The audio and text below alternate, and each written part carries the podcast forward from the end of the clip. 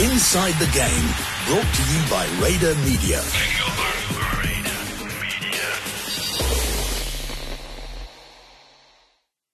Welcome to Inside the Game. We find ourselves here at Killarney in Cape Town. Reason being, it is the launch of the WRX, also the launch of the 2019 Dakar Rally team for Toyota Racing South Africa. I'm here with uh, two motoring friends in Hannes Visser and Waldo van der Waal, as well as SA Racing legend Giniel de Villiers, who was one of the six men confirmed to be taking part for Toyota Gazoo Racing South Africa, along the lines of uh, five others, four of which are returning. First, uh, and Hannes, uh, welcome. Waldo, talk us through uh, the changes. Well, not, not changes, but the team. Well, the team stayed largely the same, which is good news for the team. Obviously, consistency in a team is what you really want. Uh, there's just been the one change, and that's only due to Bernard ten Brinke's navigator Michel Piroux, who raced with him uh, in 2018, retiring from the game. And he's now got another Frenchman to step up to the plate in the in the form of Xavier Panseri. Hannes Visser, uh, happy with uh, the team looking at 2019, uh, a man of countless Dakars yourself, not as a racer, but uh, as a media man. Very happy with the team. I think it's a very good mix of, of, of raw speed and talent, and of course, Giniel's consistency. And uh, Bernard last year, or this year rather, who was uh, such a re- revelation in the team. And uh, hopefully, if all of them can come to the party and bring their A game, we should be able to uh, get a very good result. Speaking of uh, the main man, Giniel de Villiers, he's uh, right here. Gilly, excited for next year? Yeah, let's see. Um, you know, the announcement's made now. Uh, teams been presented, same as last year, basically, with the exception of one guy. So, like Waldo said, good to have the continuity. Um, the race is going to be tough. We'll need um, all the help we can get. Um, we got a good car. Hilux is, um, you know, really refined a bit more from uh, last year. So, yeah, I'm really looking forward to the race and. Uh, you know, we really need to get uh, to get Toyota that place that they still need. We've had a couple of second places now and a couple of third places, so um, we're going to push hard uh, or give everything to to, hope, to to hopefully achieve that. I think a big question that I have is the, the country's changed to just one place now. We, we used to go to two or three countries, different terrain and so on, and now we're just basically going to Peru, one country, plenty of sand. But what does that mean for the team? Well, it's going to mean that I'll have to have that um, sand goggles on the whole time, or a bit more than normal. But uh, yeah, no, look, I mean, 70% sand. It's uh, we know Peru is very tough, um, and um, you know, in terms of dunes, it's probably the most difficult dunes I've done in my my life there before. So, five days in Peru last year was extremely tough. So, 10 days now is going to be very very difficult. Um, you know, it is shorter. The Dakar is shorter than it used to be. A couple of days shorter, but I don't expect the intensity to be any different. Um, you know, a lot of things can happen in 10 days. And, uh, you know, in Peru, you can have a two, 300k stage, which can, which can take you five, six hours. So it's going to be exciting. I think uh, a lot of things are going to happen uh, from day to day. I think the race is going to be exciting to watch from the outside. Um, I don't think anybody's going to run away with the race. Um, so I expect an exciting race, and I'm uh, really looking forward to, to go there with the Hilux. Giniel, speaking of the sand, um, I think a lot of listeners and viewers aren't really familiar with the differences between the two-wheel drive buggies, as they're called, and the four-wheel drive cars. Four-wheel drive obviously sounds like a hell of an advantage on the sand, but uh, the, the, the, two types of cars are quite different. You to just explain the difference between two-wheel drive and four-wheel drive, and the size of the tires and everything that goes along with that, please.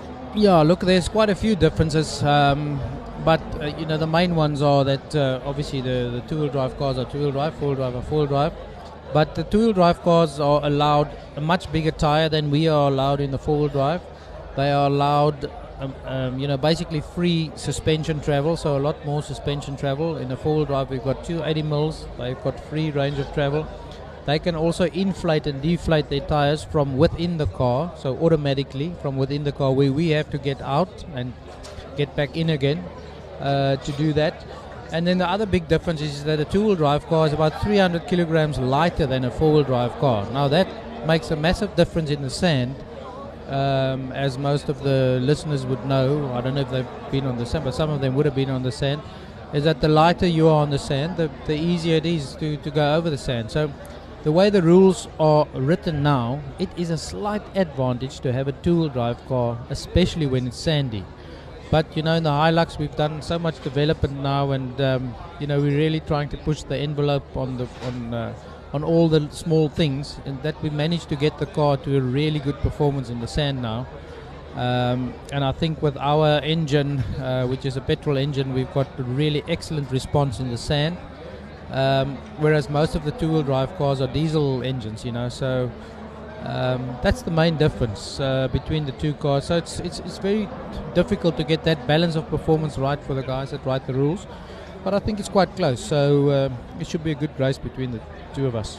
And just speaking about those engines, um, previous years we were racing up in Bolivia at three and a half, four thousand meters above sea level. The race has now dropped down to the coast and, and, and much lower altitudes, but it's not all good news for you, unfortunately. Yeah, but uh, you know, the lower the altitude for us, the the better it would be, um, because obviously we are normally aspirated engine and we don't have a turbo, which helps us at altitude. But then again, also compared to last year, they gave us one millimeter smaller on the restrictor, which means we are breathing through a smaller hole of air. Um, so basically, um, we've got the car with the smallest restrictor. We've got a 37 mil uh, restrictor where the the Peugeot has a 38 millimeter restrictor and the Mini has a 39 millimeter restrictor. Uh, so you know, yeah, that's going to um, play out a little bit different. But the fact that we are at sea level should, you know, should help us a bit, and uh, we would we wouldn't be at such a disadvantage uh, than we are normally at altitude because we have a normally aspirated engine. Tell us about the new guy. Well, the new guy you'll actually have to ask uh, Bernard about because he's his guy. Um, and I don't really know much about him. Uh, but I know his name is Xavier Panseri, and I know he's French. And uh, yeah, he's he's a nice guy. So, uh, but I think Bernard would be better to answer that question. Tell us about the old guy in uh, Dirk van Zitzewitz. Yeah, well, the old guy I can tell you a lot about. Uh, Dirkie has been with me for 12 years, uh, so we've been really been together for a long time. It's like a really long marriage. Um, so yeah, I, am excited to go back to the race with him, and um, you know we're really motivated to try and do well. Um, you know, and like I said, you know, to push as hard as we can to try and give Toyota that um, position that they still need. So uh, yeah, looking forward to, to going back with uh, with my uh, girlfriend. Can you win this race outright? Of course I can. Um, you know the um, if if if I didn't think I could win it, then I should rather stay at home and have a nice New Year's party because uh, then I don't need to go to bed at 10 o'clock. But no, for sure, I think we have a good chance. Um, I think um, you know with with a with a full factory Peugeot team out of the race at the moment, I think it, it definitely opens up uh, the you know the opportunity a little bit more. Um, and you know we're going to be against the Mini and the one lone Peugeot of Sébastien Loeb. So I think we got an excellent chance, and um, we just need to make sure as driver and co-drivers now we, we, we do a proper job and uh, you know get there uh, in that first place because we need to give Toyota a, a win now. I mean we and we desperately want to do that. The same, I think, Nash says the same, and that Bernard feels the same about it as well. Giniel, you um, you mentioned the man there, uh, Sébastien Loeb, very briefly. Obviously, he's been in the race a couple of times now, but he just hasn't seemed to have been able to put everything together. How scary is the prospect of him actually getting it all hooked up? Does it worry you? Well, if he gets it all hooked up, it's uh, it might be a bit of a problem. You know, he's uh, not nine times world rally champion for nothing, and to you know, in my opinion, he's the best racing driver in the world, and I'm including all drivers here, Formula One, everything. Um, you know, this guy is phenomenal. So he learns very quickly. You know, he's done the race now three times, and um, he's a very quick learner. Last time he had a bit of a mishap in the dunes. Now that can happen to anybody. The fact that there are 70% of sand and a lot of dunes uh, levels it a little bit, but he's a very quick learner, and um, I expect him to be uh, definitely be a factor. Well, besides Loeb, uh, maybe hooking it up or not, you also have the experience of Peterhansel and Sainz. I mean, those guys are old, but they've got experience, and it obviously counts for a lot at the Dakar. Yeah, you know, Dakar, it's probably the race where experience counts for, counts for the most. Um, you know, last year we saw Carlos winning the race, I mean, at 55 years of age. So it just shows you experience counts for a lot. And, uh, you know, there's nothing wrong with his speed. And you have Peterhansel, which is the old uh, fox in the Dakar. He's won so many Dakars. Um, and, you know, he, he's always factor. So I expect a big challenge from them. You, you, I was with you yesterday morning out in Stellenbosch. You took part in a cycle race. What was it again? What was it called? Uh, it was the Origin of Trails mountain bike race. Yeah, and uh, you're quite a fit bugger. I mean, that goes without saying. Uh, and we chatted a bit about it before. That guys think that they can get behind the wheel. It's the car doing all the driving. Uh, it's not necessarily the case. Well, it's not the case at all. Um, I mean, your your training for Dakar is pretty strenuous. Yeah, it's quite hard. I mean, I believe you've got to be very fit, and you know you can't blame the the normal guys out there that they think you you know it's like getting into a four x four and uh, you know driving over rough terrain a little bit quickly. I mean, these cars are quite physical to drive, and you only realize that once you get put in the car and you you actually experience it yourself. Um, so for that reason you have to be fit because I mean it's like you, you, sit in one of those cars for six hours at a time. It's like being put into a boxing ring and somebody hitting you from all sides all the time. And um, you know if you're very fit, you recover quickly. Um, you can keep your concentration for much longer, and um, you can just do a better job overall at the end of the day. So I, I like to be fit. If I can just button and just mention, I've been fortunate to do a number of laps with Giniel and some of the other guys on some really tough terrain, and, and what he says doesn't actually do it justice because as a, a fairly fat, unfit Dutchman going in the car with him, um, I took a beating in, in four or five laps. I didn't want to get out or didn't want to be in the car anymore, and we only did maybe 20 Ks, 25 Ks. These guys do hundreds of kilometers, so I think he's selling himself short a little bit. Takes a lot more than he lets on, trust me. How many Dakars have you done, Valdu? Well, I don't know. Hannes knows how many I've done. Uh, I think you've done six or seven. Yeah, yeah six or seven. right, six or seven. And, and, just to confirm, that's from a, a, media perspective in covering the race. I mean, obviously the drivers and navigators uh, they take a beating, and it's extremely tough on them. But I mean, anyone covering the race. I mean, I've been a couple on a few myself. Uh, it's it's tough for everyone involved. Well, I, I, I think Giniel's got it easy. You know, he gets up in the morning, gets in a race car with air conditioning, where he goes, there's no traffic. Um, and, and, he's got and, someone and, telling him where to well, go. He's got somebody telling him where to go, and there's no speed limits. In fact, he's, he's in, in you know they want him to go as fast as possible.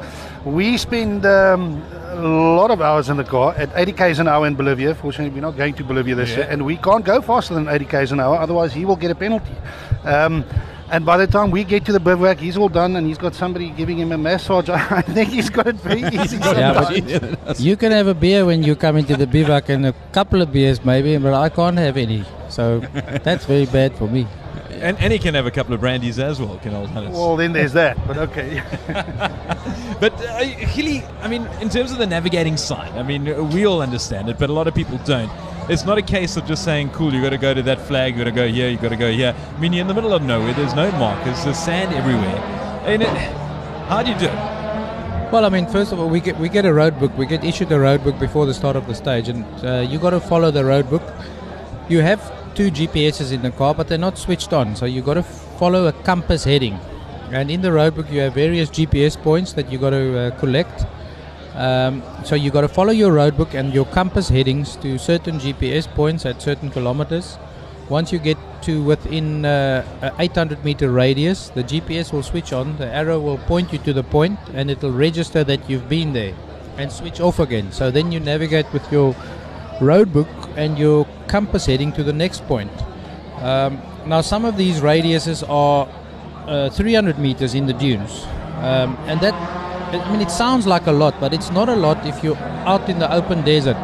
Uh, if you off by five or four degrees on your uh, cap heading, going in a certain direction over 10 k's, that can mean that you are out by more than a kilometer getting to the other side, and then you uh, miss the waypoint, and then you don't know where it is.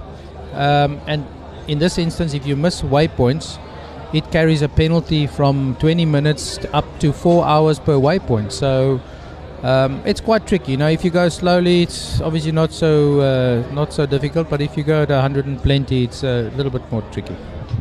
I have to ask, what do you do halfway through a stage if you need the toilet?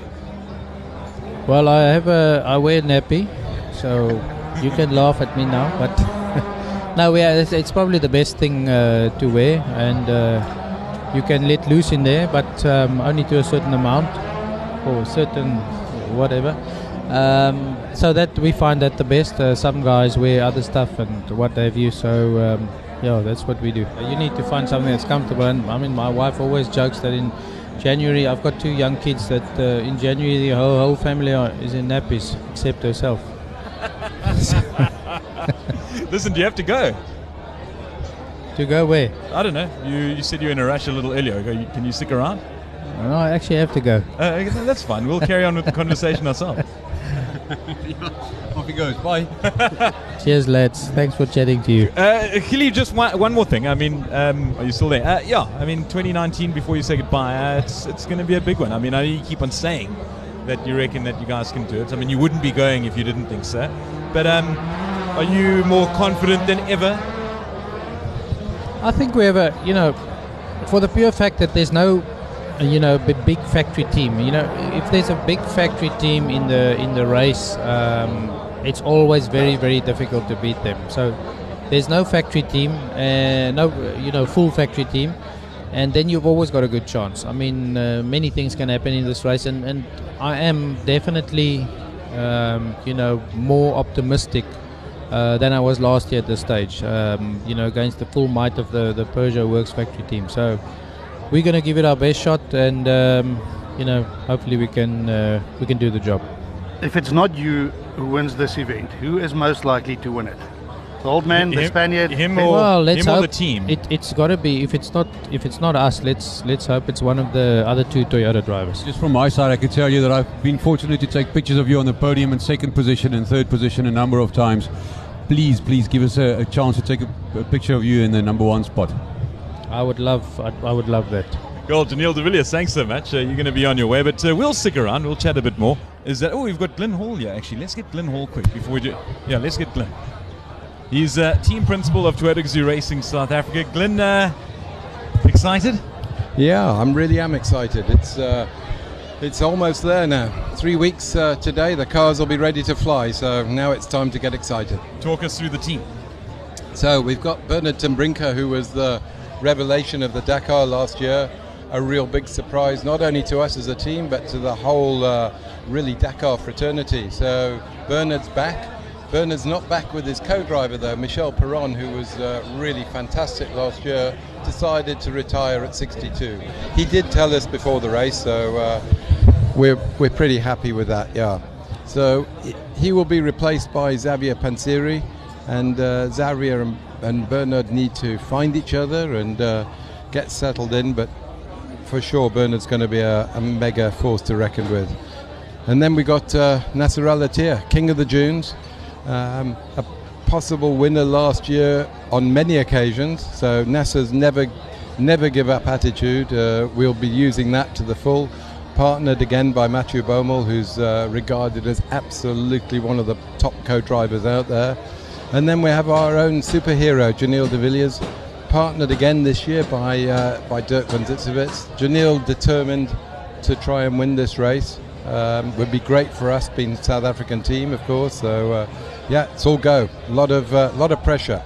Uh, you mentioned Bernard ten Brinke. I know that Voldu, he's a man close to your heart. Uh, you're Dutch uh, by heritage, and uh, you were supporting him as well as you were with all the guys. But talk us through 2018, the stage that he won, Fiambala. Well, the, the Fiambala stage has become part of the, the Dakar lore of South America. Ever since the race moved from North Africa to South America, that was one of the stages that you want to win. And it, it really is the one with massive dunes. It's far away from everything. The heat plays a massive role, and obviously, as it gets warmer, the sand gets softer. So the, the, the, the early drivers um, have, have, have more grip, and then as it heats up, they have less grip, and obviously they go up to high altitude as well. So it's a massive mix of things that make um, Fiambala probably the most fearsome stage of the South American Dakars. And to see Bernard come through and win it completely on merit, there was no one that had issues ahead of him. Everybody had a reasonable run, and he came through and, and, he, and he won it. I, I think also that the drivers know amongst themselves. Um, you know, they say Monaco, uh, Formula One drivers want to win Monaco, but they know that Spa is the driver's circuit. So amongst themselves, they know if you win Fiambala, you've got big balls. You did got good. hair on your chest. you've got hair on your chest.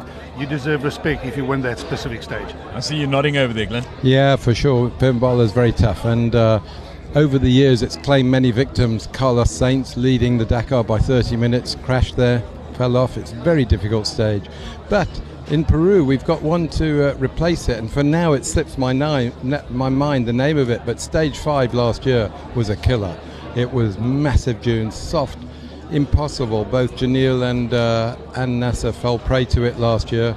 Nasser broke the gearbox there, getting stuck in a bowl. Giniel had a tyre come off the rim. So uh, I think stage five of the Peru is going to take its place. Uh, Glyn, I think that was the one near San Juan de Marcona. Exactly, that was the one. From yeah. San Juan to Arequipa, and I think we're one. doing the same one again this year. Yeah, and guess who won that stage? Guess uh, who really edged his uh, name on the Dakar was Stéphane Peterhansel again. He knew it was going to be tough, and uh, he had a perfect run. I know with uh, Bernard and Brinke, I mean, obviously revelation. I think that we're going to keep on using that word with him. But I mean, what a heartbreaking end. Uh, right at the end, uh, his race coming to a close, and uh, he's got some unfinished business for 2019. Without question. I mean, when Bernard's car stopped and they said it was an engine problem, I just said, impossible. I could not believe it, and I refused to believe it. I thought it was some other external factor. And in the end, it was a simple, simple thing that's, uh, you know, hurt the engine. It was simply running too cold earlier in Bolivia and it did some damage, and it just didn't make the end of the race. That's all. Yeah, it was sad. I mean, we were all there at the finish, and we saw him come through. And you know, if I if I remember correctly, he he stayed out there. He didn't get airlifted back till the very end. Yeah, he came in it very wa- late. Yeah, it wasn't so safe where the car was. There was a lot of spectators, there, as there are everywhere in South America, and uh, you know he was worried the car was going to get stripped, and uh, you know uh, people were taking mementos, and they were getting bigger and bigger. So Bernard really did the team thing and stayed there with the car. He's a great team player. And he, and he took it in such good grace. I mean, if I put myself in these sweaty racing boots, I think if I'd uh, had to retire at that stage of the race, I'd be throwing helmets and toys and everything, but maybe that's just me. But he, he was such a gentleman about it and accepted his fate. You know, as a driver, there's a few things that uh, can influence that. Once, if you've done a really great race and everybody has recognized that, I mean, as a driver myself, there was nothing worse than you were having a, you know, a stage in a rally and you were doing brilliantly well, and then just at the end you got a puncture or something. Nobody ever knew.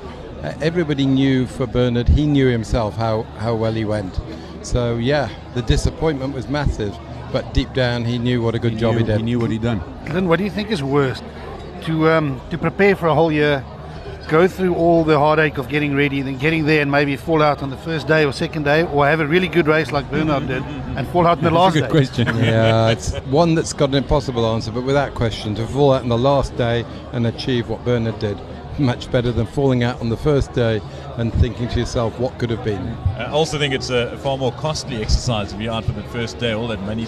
Although I think it's uh, No, no, no. We spent plenty of money during the race to get Bernard where it was. More than enough. Plenty. Um, Glyn, a little bit of a more technical question about the tyres, because in, in Dakar 2018, obviously finding, maybe you can explain a little bit to us, why is it so difficult for us to find the balance um, as a four-wheel drive team? We can't inflate and deflate on, a, on, a, on the go like the two-wheel drives can. Now, how does that influence our planning on a day? Oh, massively, massively. Last year we really had a, a bit of a problem. The tyre, it was still a good fast tyre made by uh, BF Goodrich, no question, but it didn't suit the dunes in that degree. And then the uh, the manufacturer of the tyre with the um, how can I put it, being able to stay on the wheel rim was not perfect. So that hurt us a lot. And uh, this year we've selected a very specific tyre out of what was offered from BF Goodrich. So we've developed that over two development loops, or three actually, and um, the performance is very positive. The means that you can climb the dunes at a higher pressure. On the gravel, it's not designed to be on the gravel, so there it'll be a compromise. But in the dunes or the soft sand, it's going to be a lot faster. I get lots of people that ask me about tyre inflation, deflation, and obviously we also have a system in, in the car that allows us to, to inflate and deflate, but you have to stop and get out. which is what Bernard did on stage five last year at San Marco de Kona. He, uh, Michel Périn said, Bernard, you've got to stop. He just said, Bernard, you've got to stop. Bernard didn't want to stop. And Michel Périn's experience shone through. He stopped, they let the tyres down. I mean, that's two and a half minutes. Can you imagine the feeling as a crew when you're sitting there letting tyres down for, you know, two, two minutes plus? Then he got in and he did a great time. He was third overall in the stage, only to two Peugeots, and uh, it was the right thing to do. But of course, if you can not deflate, that's two and a half minutes in your pocket, and uh, confidence is what it's all about as well. So if the tyre is got good performance, the drivers can attack more, and you get even more performance than you get off the watch in a simple test. You know, going round the same route. If they can attack more, and that means jumping over dunes, landing with the wheels turned. If they don't come off the wheel, they don't get, they won't get stuck then, and suddenly you get much more performance than you actually measured. Let's talk a bit about uh, one of the Dakar legends, Nasser Al-Attiyah. I haven't uh, spent too much time with him. And we're very lucky in that a lot of us have spent a lot of time with him away from the race car. I mean, one of the most unassuming guys you'll find outside of the car, given his status. Hell of a nice guy. Yeah, he's, uh, look, Nasser is extremely determined. He promised Akio Toyoda, um, you know, the president of Toyota worldwide, that he would win the Dakar for him. But actually, in his mind, he wants to win it just for himself and uh, nothing wrong with that. And uh, last year I watched Nasser getting more drained and drained and drained as the race went on. He, um, he didn't like the altitude at all, that hurt him, but he never gave up. He's an Olympic bronze medalist, uh, shooting. And I know, Hannes, you enjoy your shooting as well, so you spend a bit of time with him talking things outside of racing. Well, he's, he's, just won the, the gold medal in the Middle East shooting competition yesterday, so that's why he's not here. What he does with the shotgun is extremely, extremely, uh, you know, he's very talented to be able to do what he does, but also that's also a sign of his dedication. I mean, I spoke to him about his training routine for the Olympics, especially. And um, what he does, skeet shooting is, is, is all about routine and a pattern and a rhythm. And it's about muscle memory doing the exact same thing over and over again. And Nasser would quite easily shoot between one and two, three thousand rounds in a practice session. And if he misses one play, he'll go? start over and start again. You know, so that that's also an indication of exactly how uh, determined he is. I think uh, last year, Derek and, and Hannes, you know, on stage two, Matthew got ill, physically sick in the car. A little bit of that was the nervousness of opening the road where no bikes had been. The, the pressure on them was enormous, and they lost 14 minutes from the stage. We had a meeting after the race, and I said to Nasser, you know, what, no, we fight, he said. I said, shall we strip the car, all the tools, everything else, give it a massive go, no spare parts? He says, let's do it. Let's see if I can win the next stage by a big margin and put us back. Jesus, the next day he stopped, changed two punctures, and still won by nine minutes. you know, and Carlos Sainz said to Giniel after the stage, he says, "Gee," and it was a haze on the stage. It was the wind was blowing, and you couldn't see properly. And Nasser, uh, Carlos said to Giniel, "Nasser came past me, and I couldn't keep up. Well, I mean, on the subject of Hilly, uh, in the blue-eyed boy from Stellenbosch, uh, he is. Uh, you, you've got to have him. I mean, the rock around which your team's based? i am feeling a, a, the determination from the past coming out in Giniel uh, lately. I, I phoned him very early the other morning. I said, Are you thinking about winning? And he said, Every second. and um, I think there's a determination this time. The car's good. He's been driving it all year. The co-driving with with Dirk, uh, they're kind of got a newly formed partnership again and I see a real fire in him. So uh, don't don't, uh, don't place your money on too many other people. I think it's amazing. I was at his house yesterday for the first time, and I was looking around his study, and he's got this massive cabinet, and as expected, wall-to-wall trophies. I mean, there's very little in the world of motor racing what that he's competed in, Baldu, that uh, he hasn't won. Yeah, and the, the, biggest thing to me as, a, as an observer about Giniel is how clever he actually is in terms of strategy and planning a championship. He he never an, uh, he enters a championship just to win one race. He enters it to win the championship.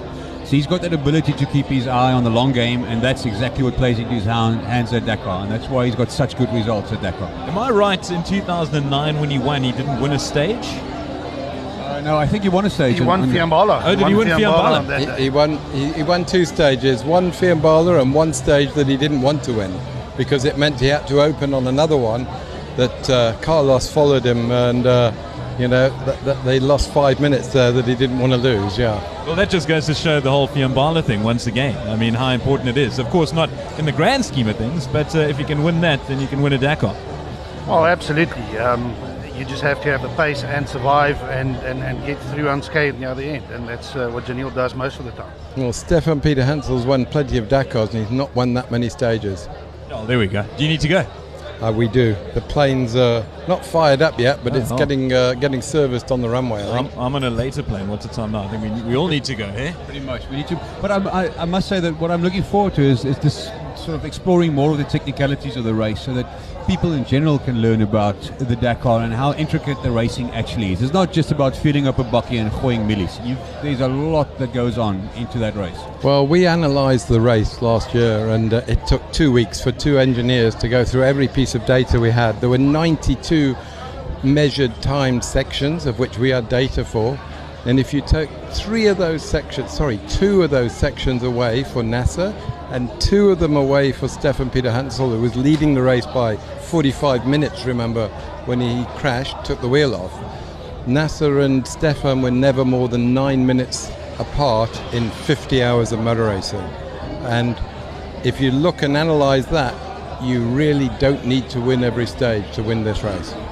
Oh, we had uh, beautiful Cape Town uh, wrapping up here. We've got a plane to catch. Uh, Glyn, thanks so much, and uh, best of luck for next year. Thank you, and we'll see you in Lima, and we're all revved up and ready to go. I'm really getting excited now. Another thing I'm excited for is that we'll be doing this uh, throughout uh, the Dakar Rally 2019, this podcast, and uh, you'll get to see the insights. Uh, we'll be doing it from the car. A lot of the traveling we'll be doing, and hopefully catching up with you guys after each stage. Yeah, but you can't have me for this long every day. We are busy uh, 23 hours and 30 minutes of the day. Oh, we'll, we'll bank what we can now. Thanks, Glyn. Cheers. Cheers, gents. Uh, have a safe flight home, and we'll be back soon. Thanks for listening to Inside the Game. Brought to you by Radar Media.